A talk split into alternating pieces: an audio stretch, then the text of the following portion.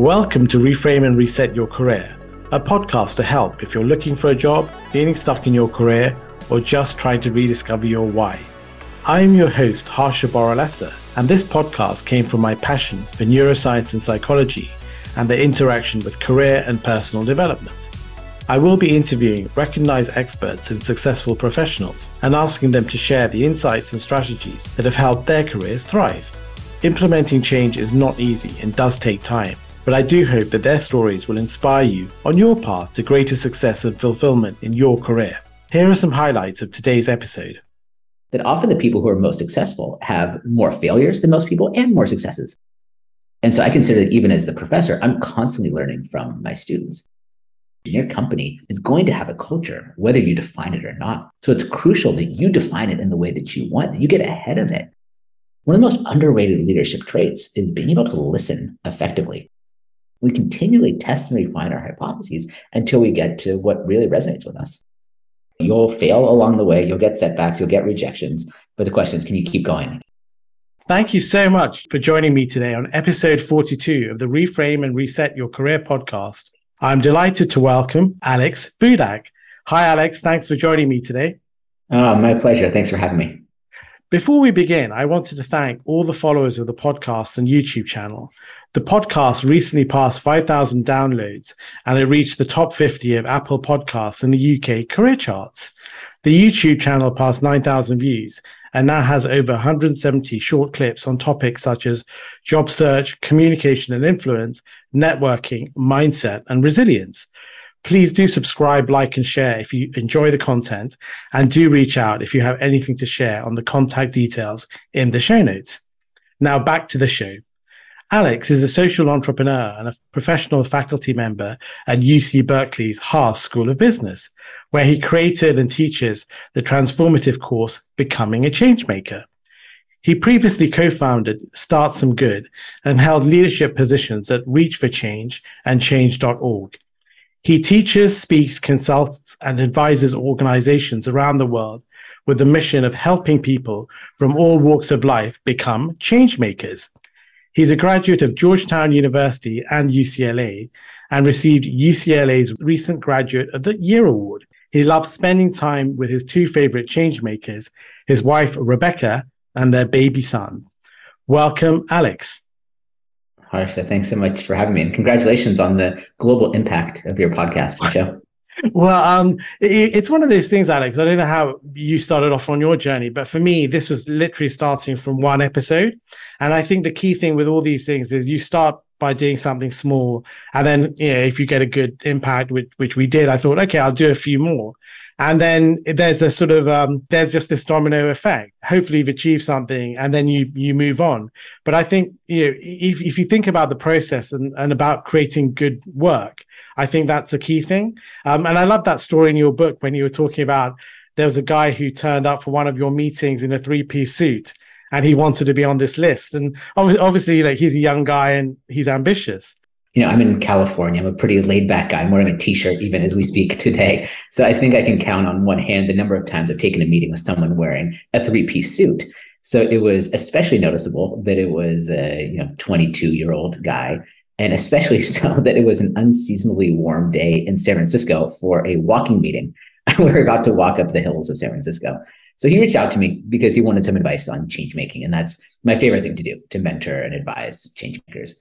Um, but this meeting got off to a strange start. At the beginning, I was asking him, well, you know, what do you want to do? What's your change maker impact? And he said, oh, I have no idea what I want to do, but I really want to be on the Forbes 30 under 30 list. Okay, what might you do to get on the list? He had no idea he was so focused on the ends, he was so focused on that recognition that he completely lost track of what it takes to actually get on that list in the first place. He had, I think, confused the ends from the means. And so I told him is that, like, ultimately, even if you do great work, you still can't control whether or not you get on that list. That's up to some people in a conference room somewhere in New York City. But what you can control is doing impactful work to serve others in a meaningful way. And if you change your lens to be focused on that rather than external rewards, well, I can't promise you that you'll be on the Forbes 30 under 30. But even if you don't, along the way, you're going to make an impact on others' lives and make a substantive difference. And really, that's much more meaningful than what any sort of external validation of a list might provide you at some point. Yeah, and I and I just love that story. The whole idea of thinking about the process, making good work, um, and say with the work you're doing, or, or say with the podcast. Ultimately, look, we can't control whether people like it or not. I mean, and all, all you can control is producing good work, and then at some point, uh, you'll get hopefully the recognition or validation or whatever it is. So yeah, I just just love that point. Now, um, I'm a big fan of the arts, Alex. So, is there a performer, song, book, or film which you'd like to share with our listeners? Oh, I mean, there's so many. I think there's a real beauty in connecting with with the arts, but I don't know one that's just top of mind because my toddler son loves it. Is we spend a lot of time listening to the Hamilton soundtrack, and I love that because it also has so many kind of changemaker themes in it, from you know Alexander Hamilton's approach to change, but also the way that Lin Manuel Miranda completely changed the entire theater world, from who is on stage to the type of performance. Um, I don't know. There's just so many nice changemaker layers to it. Um, and yeah, and my toddler son loves it on top of that. So I think that's a, a good recommendation. Cool. No, very good. Now, obviously, we we had not come across each other until our mutual friend Christian Busch, and obviously, shout out to him for putting us in touch. Um, but I think it shows the importance of having, um, you know, building strong relationships. I mean, what what do you think about the whole idea of connectivity and networking and relationships? Oh, for sure. And I mean, first of all, so Christian is, of course, one of the world's leading experts on serendipity and the serendipity mindset. And I think the fact that we got brought together is a wonderful example of what he teaches this idea of sort of being open to magic happening, and then great sparks can happen as a result. But yeah, when it comes to relationships, one of the fundamental beliefs of my own work as a change maker is that change making is a team sport. That I think, especially here in the Silicon Valley, we tend to do something called heropreneurship, where we put the lone entrepreneur up on a pedestal. We say, oh, look at what Jobs or Musk did. And of course, there's a role for sort of the visionary, but really substantive, impactful change takes all of us, takes all of us working together. And when I think about all the changes that I've been part of, it's always come through and with others. You know, when I think about, for instance, uh, launching StartSomeGood, the social venture that I started, um, the initial people that were with me in that founding team, it was a friend that I had met during an internship and two of my friends from UCLA camping out for UCLA basketball games. And so that became the core team. And I couldn't have expected when I first met them that they would become my teammates. But serendipity and relationships and building meaningful relationships, and those things can pay off over time.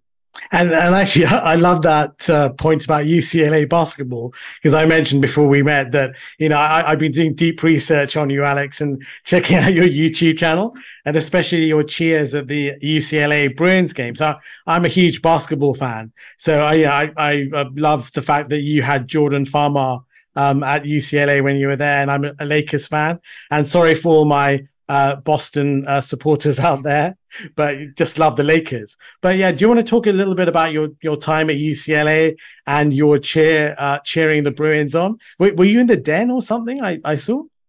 Yeah, that's right. So uh, friends and I co-founded the Den, which is the student group for UCLA basketball and, and football and other sports. Um, and basically I spent most of my winter quarter uh, camped out for UCLA basketball games. The hardcore fans would all sleep out in the cold, and of course it's Los Angeles, so it's not that cold, but still it's cold. Uh, and we would spend our winter quarter camping out to try to get the best seats.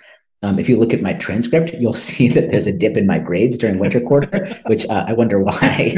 Um, but all because we wanted to be there. UCLA basketball is, of course, magical, and there's a community feeling around it and we wanted to be there to cheer on the team. And so yeah, that was a big part of my UCLA experience and was rewarded with some really good teams while I was there as well. Yeah, because I think at that time they came went to three Final Fours, and I think you had Kevin Love, Russell Westbrook, Farmar, some pretty decent players there. A lot of NBA talent was yeah. on those teams. Yeah, and I got to go actually see two of the Final Fours in person, which was a, a special joy as a basketball fan. Oh, cool. No, fantastic. But after graduation, Alex, uh, obviously you spent a lot of time in, say, in India, Sweden, and graduate school. So was there any sort of particular strategy for your career? Well, I always knew that I wanted to be part of a, a change effort. Uh, as I was looking back, actually, in my high school yearbook, every student gets to put one quote underneath their photo. And so my quote was, be the change you wish to see in the world, uh, quoting Gandhi. And of course, at age 18, I couldn't have known what I'd possibly yeah. be doing. But there's something about that that always resonated with me. And so I've always thought about how can I lead change, but my perspective on how to lead change has drastically changed throughout the years. So I went to uh, study public policy in graduate school, uh, very passionate about public education, and thought, okay, that's how I'll make change. And you know, make change. Most of my friends in policy school uh, have gone on to careers in the World Bank, the IMF, kind of the big institutions, and there's a role for that for sure. But I think when I got out to graduate school, I realized that I actually was a little too entrepreneurial for the traditional public policy route. And so, as well in India, uh, where I was studying and uh, living, that I did some volunteer work with a local social enterprise, a local grassroots group working with girls from the community using sport as a tool to teach them healthy habits and leadership. And it was there that my perspective on change fundamentally shifted.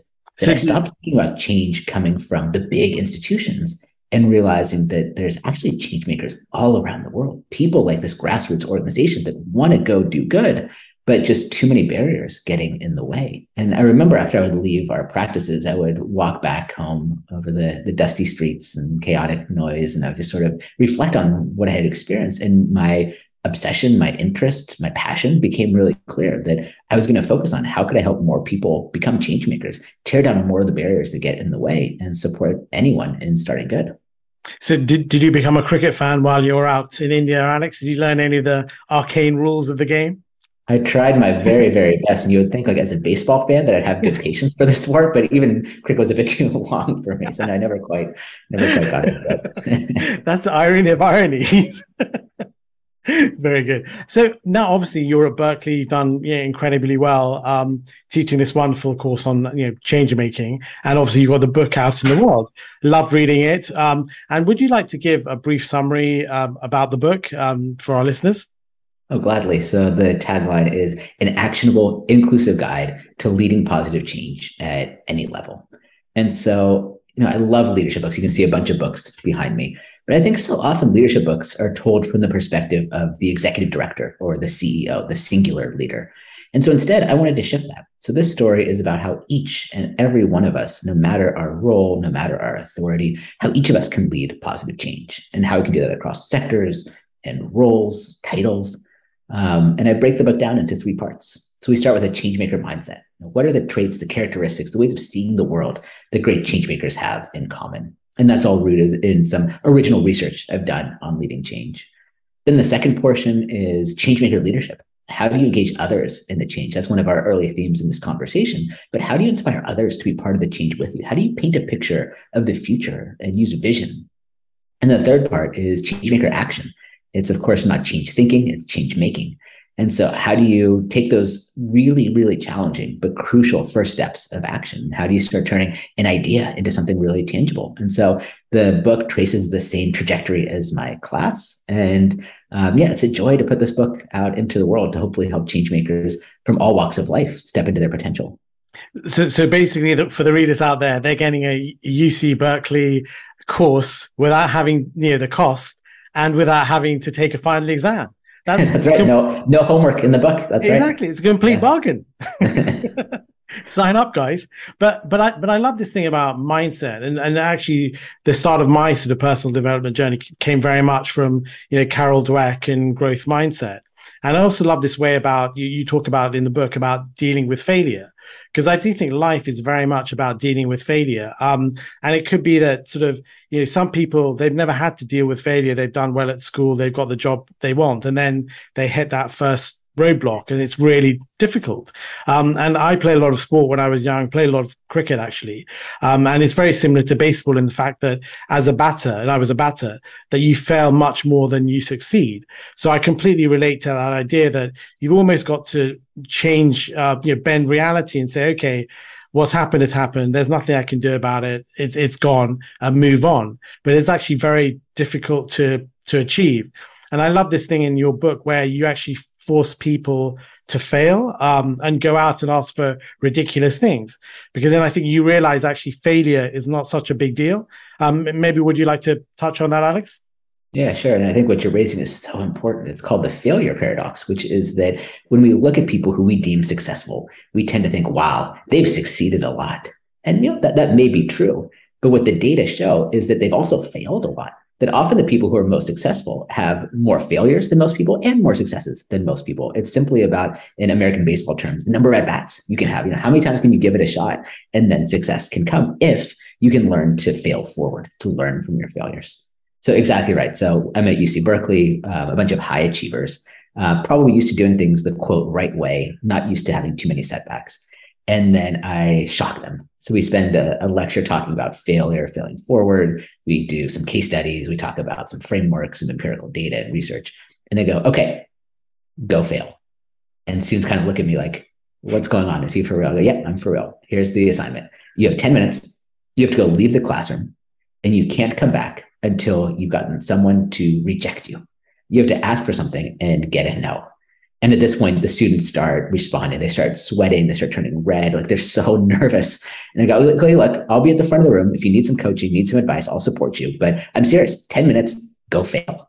And so they nervously shuffle their feet out of the classroom. And then when they come back, the energy is just off the charts insane. It was so loud that I once had a, another professor come by, knock on the door, and ask us to keep it down because students are so lit up from this experience. So, what do we find? Two things. One, about one third of students, they go out, they ask for something, they're sure they'll get rejected. And they get a yes. They actually get a yes. I think about one woman who went to the cafe downstairs and went up to the barista and said, Hi, could I have a free orange juice? And she started started walking away expecting a no. And he said, Yeah, okay. She went, Oh, uh, okay. Can I have two? I said, Yeah, okay. Uh, can I have three? And at that point, he cut her off. It's only two orange juices. But she came back to the class with two orange juices. Um, there's about yeah one third of students who actually get what they want. And what a powerful reframe because so often we set ourselves up to fail because we don't even ask in the first place. We're so sure that we'll get a no when maybe we'll actually get a yes. And, and then and, for the other two oh go ahead. Yeah no and i think there's some just amazing points you made there and this whole idea of you know just yeah, if you don't ask you you have no idea whether you'll get. And say with this podcast you have to ask a lot of people before you get good guess and you have to deal with rejection and you can't be thick, uh, thin skinned about it. You just, and look, people are doing this out of, you know, they're out of the goodness of their heart. They're giving up their time.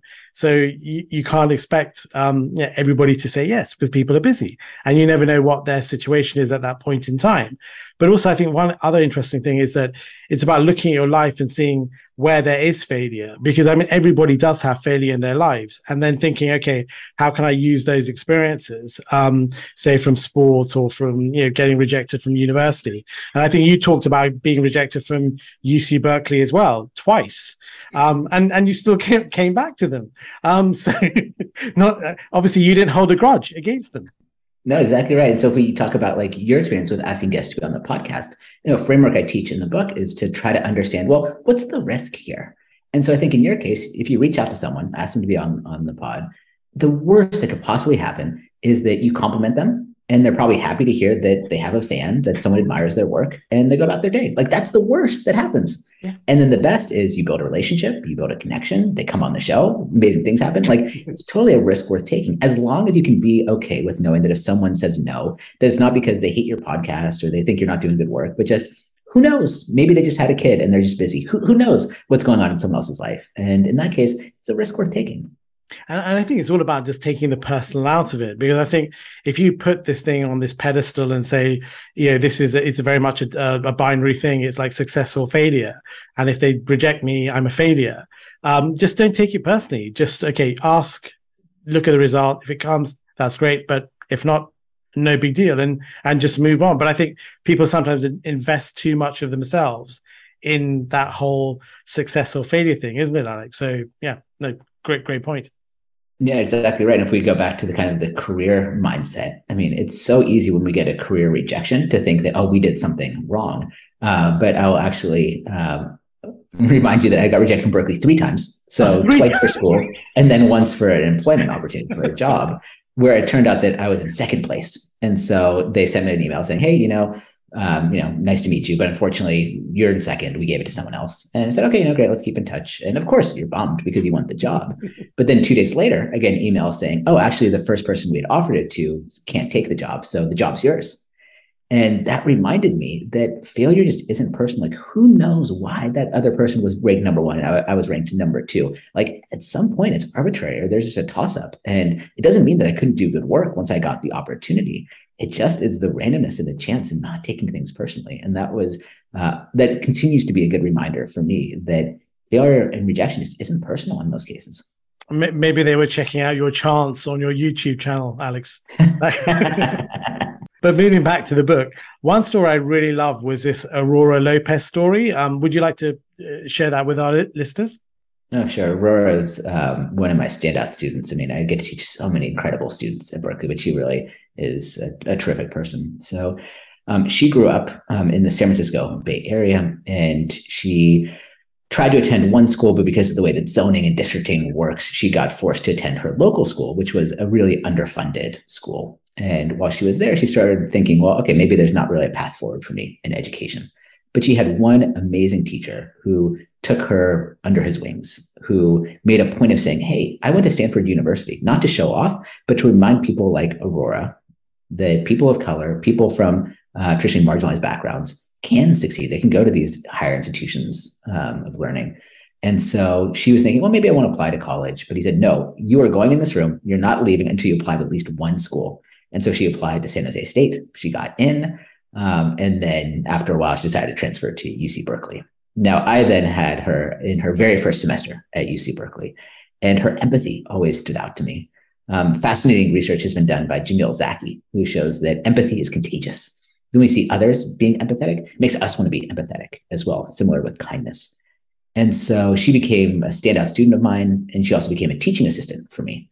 And as she would grade students' papers, I was just blown away by the level of care and attention she put into things. She would, of course, grade things well, but then she'd also leave these personal notes. She'd say something like, Hey, you know, this paper is great. I'm a first generation college student too. I know how tough it can be. Here's my personal email address. Here's my social media handles. Get in touch. Let me know if I can help you.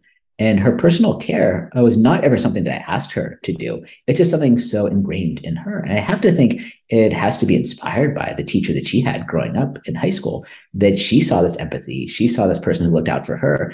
And now she wants to pay it forward to many other students.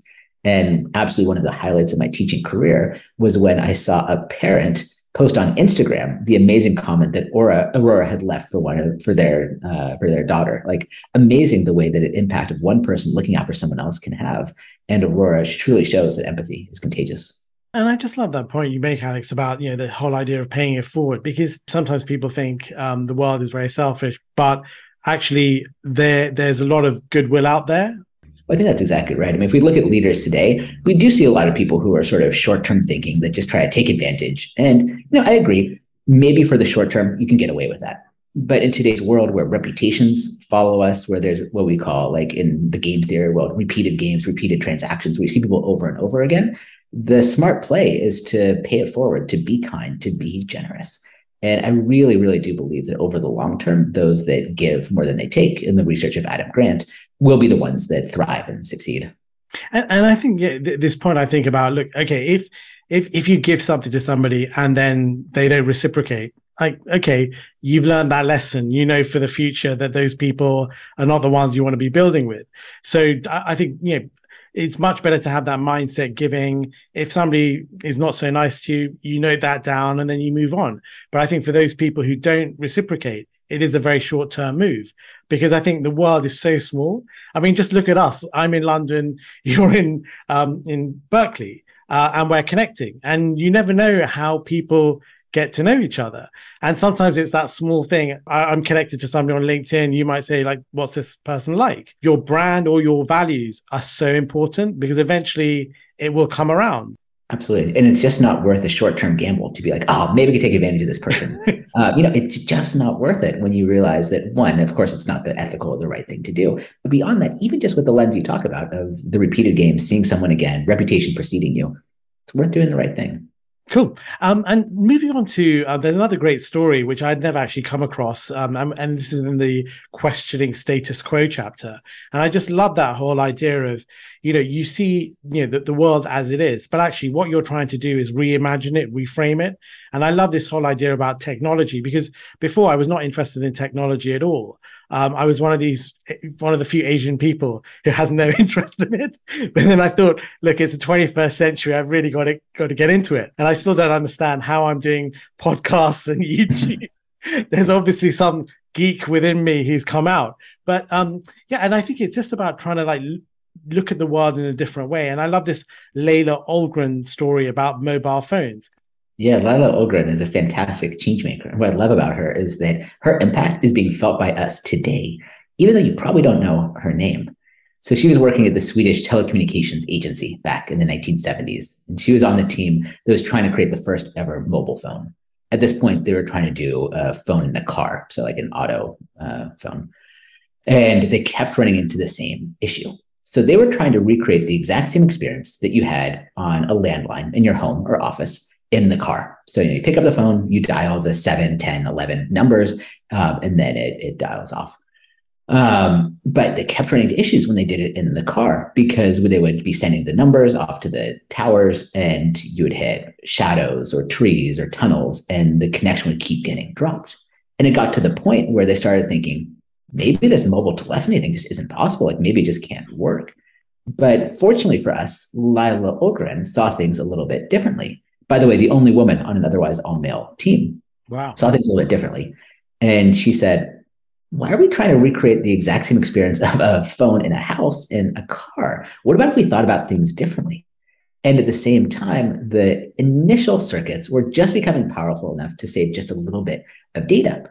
And so what you said is, okay, instead of trying to dial the numbers as we go, which is when you run into tunnels and dropped calls, instead, let's just store up the numbers. So I dial the eight numbers, the 10 numbers, they store it on a chip. And then once I've got the full number, boom, then we set it off to the radio tower. And that might just take a split second and the call could actually be completed. Now, it's just a tiny little reframe in terms of strategy, but a huge reframe in terms of how we think about the role of mobile telephony she was willing to see things differently and dial up her curiosity and not just say, well, just because this is the one way we've always thought about phones. No, maybe there's a different way, a better way for mobile phones. And that's made all the difference.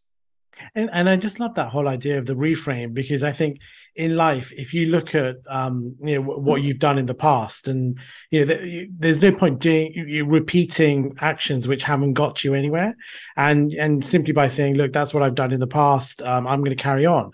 I think it really uh, requires a, a, sense of boldness to say, okay, forget it. Um, let's think how I can do this differently. How can I, you know, connect with people differently? How can I uh, pass on my story differently? And I think that's where the really great ideas happen.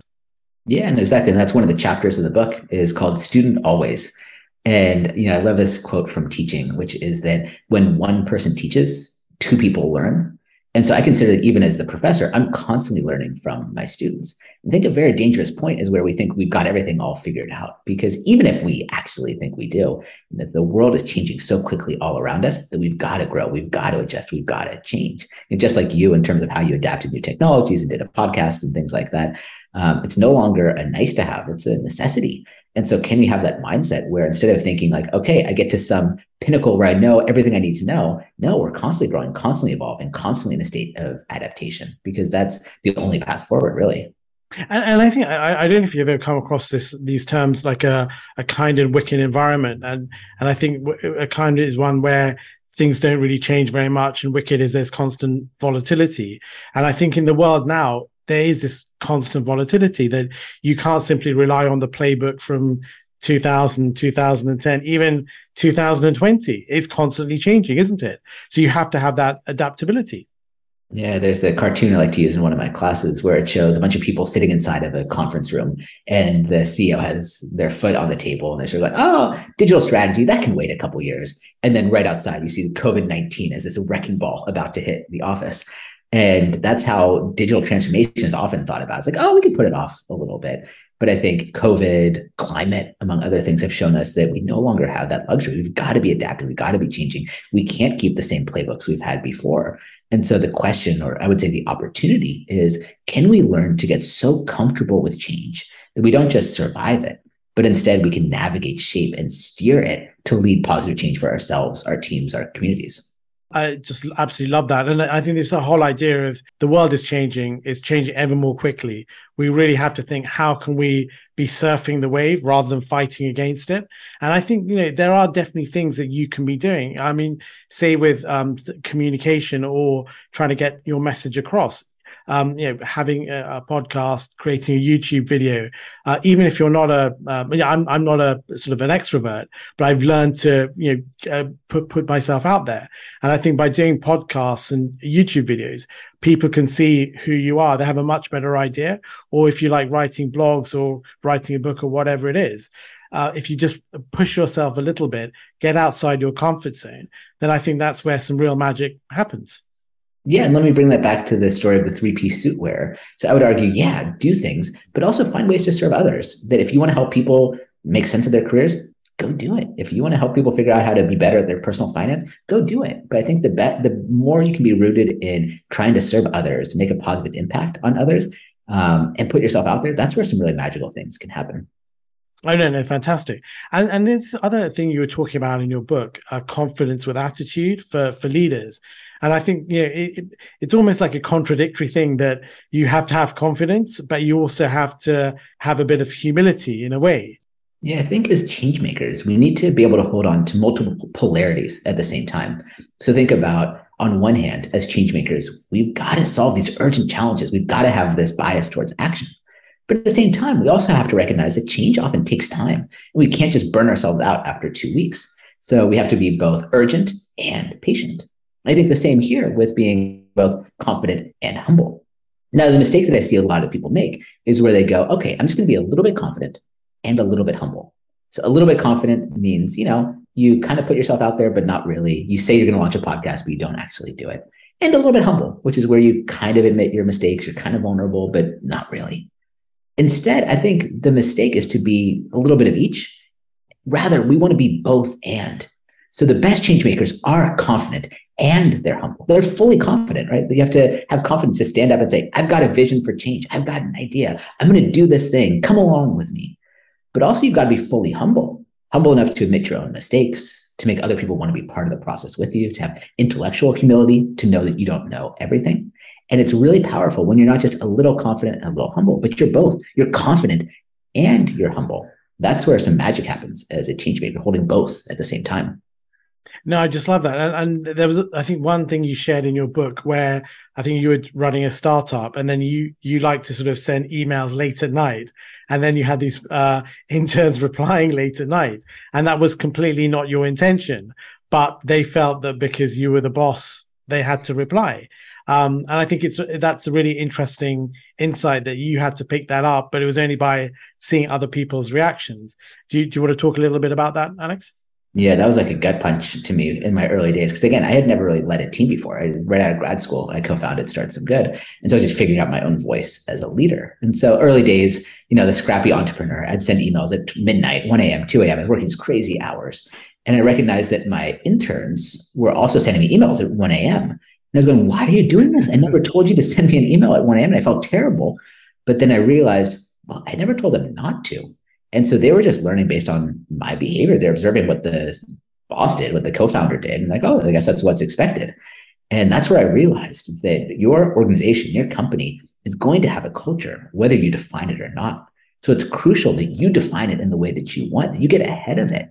And so at that point, I made a point of saying, look, I never, ever expect you to send me an email after 5 p.m. Like you go on about your day. Like I will maybe send you an email at a weird time of day, but that's me please don't even worry about that. Email me back when you're at the office, when you're ready to go again. Like, don't feel like you have to do it. And so that was a moment where I felt so badly for what I did to these people, but also changed my whole trajectory on the role of culture as a catalyst for change and making sure that I'm super conscious about the values and the way I want my teams to run. Yeah, and I, th- I think that whole point about picking up what you were doing and then recognizing, okay, maybe I have not done things in the optimal way. I think that requires a lot of leadership in a way, doesn't it? And self awareness, reflection that you want to be a, a better boss, doesn't it, Alex? Absolutely. And, and some empathy too, right? To say, like, hey, you know, I put myself in your shoes and I don't want you sending an email at 1 a.m. And so let me make sure that I create the framework, the process, the scaffolding so that you know what's expected of you, that you can thrive and you don't feel like you have to sort of navigate these uncertain waters of what does the leader actually want here. No, I make it really clear, and we ground it based in a culture of values. Actually, moving on now to the, the, the next section in your book, the the leadership topic, because obviously we've been t- touching on that. Um, would you like to maybe talk a little about this whole idea of micro leadership? Because I think for a lot of people, they think leadership has to be I lead a, a, a you know a ten man t- ten person team or a hundred person team, but actually you can do it in very small ways. And for for people who are not used to leading, just stepping up and doing a small project or something is is quite important. I mean, what, what do you think, Alex? Yeah, crucially important. So, know, I, I, teach at a business school, but I think the way that we often teach leadership at business schools is broken, where we focus so much on the singular leader and the single heroic moment. So, Lech Walesa scaling the wall, or Steve Jobs pulling the iPhone out of his pocket. And we say that's what leadership is. And of course, you know, there's a role for that type of heroic leadership. But also, when we look at those moments and we say, well, I'm not naturally as extroverted or as charismatic as them, does that mean that I can't be a leader too? And I think that's no, absolutely not the case. I believe that while leaders might be scarce, leadership is abundant. And so I think we need to shift our thinking about what it means to be a leader and what it means to practice leadership. And so I encourage readers to start thinking about leadership in terms of its smallest meaningful unit, which is the leadership moment. There's dozens of these moments that appear before us per day. You know, little moments we can step up and serve others, maybe it's during a team meeting where one of your colleagues has been quiet and you say, Hey, you know, haven't heard from you. Do you, do you want to share your perspective? Or maybe it's having the courage to say no when everyone else is saying yes. Or maybe it's staying late to help a colleague clean up after their first work event. Right? All these tiny little moments that appear before us. And so my challenge to you or the opportunity for you is to practice micro leadership, to seize these leadership moments, these tiny little moments to step up and serve others. Because ultimately, leadership isn't about one single heroic act. It's about the sum of lots and lots of small acts, and it can all be broken down into micro leadership. And when you think about it that way, you'll never go too far by seizing one little leadership moment. It's a chance for you to step up, serve others, look out for each other, and to practice leadership, even and especially if you don't have that formal title of quote leader.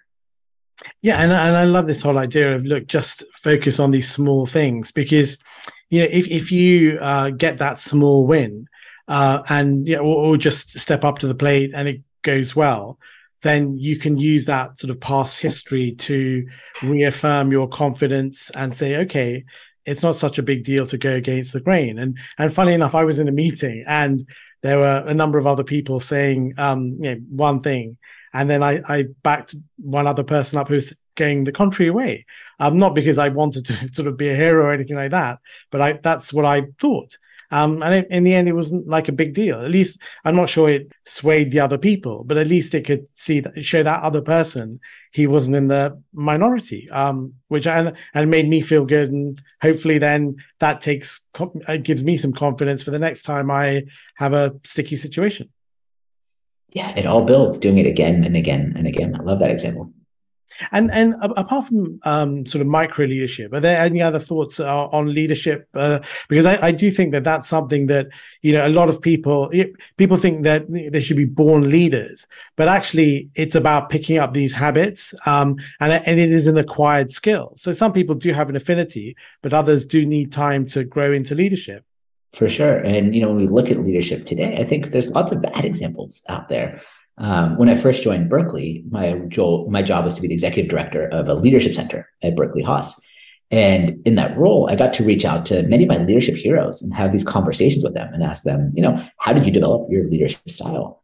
And what was so fascinating is that the most common answer by far, and again, these are leaders whom I deeply admire, for how they developed their own leadership style is they themselves had experienced what they called bad leadership. So leadership that wasn't effective made them feel bad.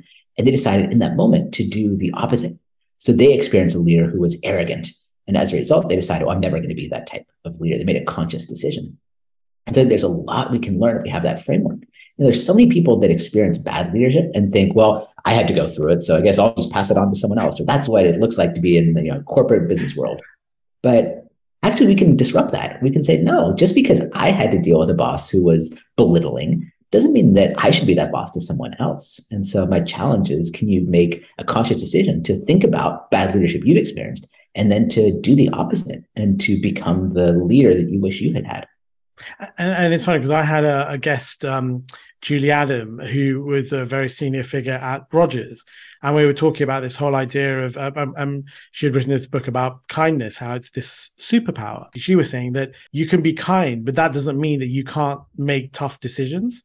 And I think you know you don't want people to think, okay, that he or she is kind, therefore she's a put he or she is a pushover.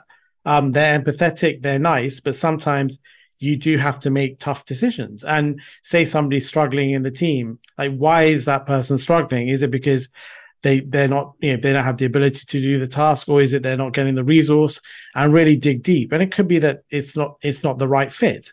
And then in that situation it's kind to move them somewhere else um, rather than uh, having them struggle. So i think uh, being kind and being decent isn't a bad thing. But sometimes you do have to be tough in leadership it goes back to the polarities again this idea of not just being a little bit kind and a little bit tough. Like no we want both. We want you to be like very kind and tough when you have to be and both of those can exist at the same time. But i think it also unlocks one of the things i talk about in the book that one of the most underrated leadership traits is being able to listen effectively. Research has shown that in leaderless groups where they're given sort of an ambiguous task the most effective leadership trait is being a really good listener and so that's a key to that. When you have um, an employee who's maybe underperforming, it's not going with preconceived notions to use some empathy, but also to honestly listen and say, you know, what's going on? Not assume that they're dumb or can't do the work, but like try to understand what may be going on here. Listen to them and then make a decision based off of that. And I think that has to be rooted in both kindness and the willingness to be tough. And, and I think with most employees, I would say 99.9%, they do they they put the effort in they do want to succeed. So it's not that they're slacking or just can't be bothered. So like what how can the manager really help them? Is there something that they can do? Have they really been explained the tasks? Because maybe it could be a very simple thing but as you're saying nobody's really listened to them. Paul Batalden who's a medical doctor has a quote which totally took my breath away. He says every system is perfectly designed to deliver the results that it gets so, put another way, we have systems all around us all the time. And our job as leaders, and especially as change makers, is to question those systems. So, if you see someone who's really underperforming, it's a kind of lazy thing to just say, oh, they're not talented, they don't care. And it's a much deeper and I think much more important approach to say, well, what are the systems that are going into this that's leading to this outcome that we're getting? Underperformance. You know, is it that they are undertrained?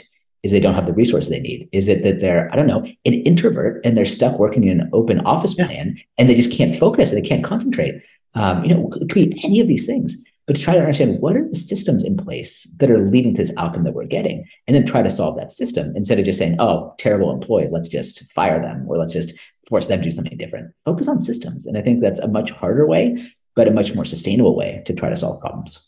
And and I think yeah, if you think about you know the, the the search for talent, you know finding talent and retaining it, I think companies that well the clever companies will try much harder to make sure that they're getting the right people in, but also not ones not that they're just in, they're actually thriving because there's no point getting you know making a diverse workforce and but they're not treating them very well. So I think it's really incumbent on the company and a smart company should be putting these um, processes in place to keep everybody happy. Yeah, absolutely. And I read a lot in the book about the importance of inclusion and belonging in terms of helping your team be at its best. Fantastic. And and now moving on to the final piece, because as you're saying, it's action, isn't it? Because yeah. it's a change maker. Um, and I love the the Steve Jobs story about the iPhone because you don't have to make like massive bets. You make these small um, bets, and then you see does it work. And I think in life, you know, you don't have to sell the farm. You just have to take these small steps, but you do have to take action because I think thinking can only take you so far. Uh, it's about getting your hands dirty and, and doing something. Yeah, sure. So that's based off of research and a story done by Morten Hansen and Jim Collins. Uh, and they have a framework which is called Fire Bullets, than cannonballs. And I think this is helpful for change makers that we sometimes think, okay, I'm going to launch my new idea into the world, whether that's a podcast or a service or a coffee shop. And you feel like, okay, I've got one shot to do it. I've got to put all my eggs in one basket, just go big. But actually, what they say is no, what you should do is before you fire the cannonball, which is that sort of like one big bet, no, fire lots of bullets first. Fire small tests to see are you sort of on the right track? Are you hitting that bullseye first? Then you can kind of titrate, make sure you're on the right path, and then go big with confidence. And so the story about Steve Jobs and the iPhone is that you know, when he pulled the iPhone out of his pocket, it seemed like a big, bold bet, a big cannonball. But it was based off of a lot of small tests over a few years. They started off with saying, here's the iPod. Would people be willing to carry this extra device around in their pocket? And of course, the answer was yes. Then the question was, well, you know, would people be willing to buy music in an online store, the iTunes store? And of course, the answer was yes. And then they played around with different formats um, and sizing and uh, design of the iPad, iPod until it closer and closer, and then ready for the iPhone. Now, of course, it was still a risk when Steve Jobs did it, but it was way less of a risk than we tend to think that it was, all because he first fired bullets and then went big with the cannonball. Yeah, and I, and I just love that idea of yeah, just even you know, in your uh, career, uh, or if you're trying to start a venture, just do some a, a little um, experiment, see if there's um, you know interest, get the feedback, and make it this sort of virtuous loop. And and I love this thing with tech; it, they're always trying to put something out there, the minimum viable product, see what it's like, get the feedback, enhance the product. And I think in your life or change making, just having that sort of that loop, the continuous feedback, and, and as you were saying, never let resting on your laurels, always trying to gather information, see where the market is. Because I think if you get too comfortable, then uh, you're not giving your audience or your customers uh, what they want. Yeah, and this actually connects back to the idea of a career as well. So, probably my favorite career advice ever came from my friend Jocelyn Ling Milan. She was a guest speaker in my class at Berkeley. And she says, got to start thinking about your career as a series of hypotheses to test. That instead of thinking that you could possibly know exactly what you want to do at age 22 when you haven't worked before, start thinking about what are the hypotheses you want to test. You know, and it might be, I think I would like working in finance, or I think I'd like working in a big company or I think I'd like working in New York City, or I think I'd like working for a small mission driven startup. I don't know. It could be any of those things. And then instead of thinking that you know exactly what the answer is, no, you go out and you test those things. And you take that first job and you go into the finance job in New York, but you go into it with the lens of a scientist of thinking, okay, my hypotheses. I like working for a big company. I like working intense hours. And I like being in a big city. And then maybe you find, well, you like being in a big city, but you actually don't like that work. And then that informs the way that you think about your second job. You keep what works and then you come up with new hypotheses. We continually test and refine our hypotheses until we get to what really resonates with us.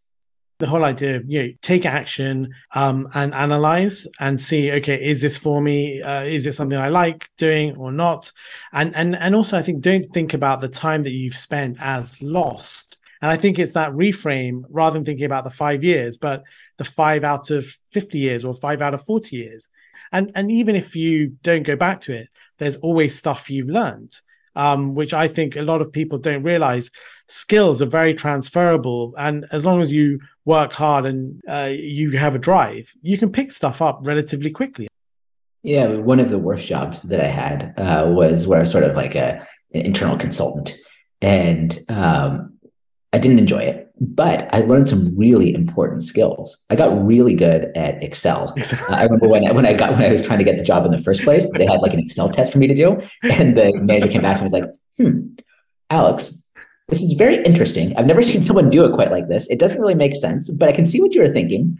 And like, yeah, I don't, I've never learned it. I don't actually know what I'm doing here. I said, okay, you know, we'll we'll work with you. I didn't like the job. Um, but I got really good at using Excel, and that skill has paid off so many times. Um, you know, now I'm a faculty member, so I don't have to be doing like detailed financial modeling. When I have to build a simple Excel sheet, easy because I had that experience. And so, while like, did I enjoy that one year or so? Not especially, but did I come with some very tangible things that made me better? Absolutely, I did. As long as you have that lens of like, what did I learn from it, and how can I play that forward?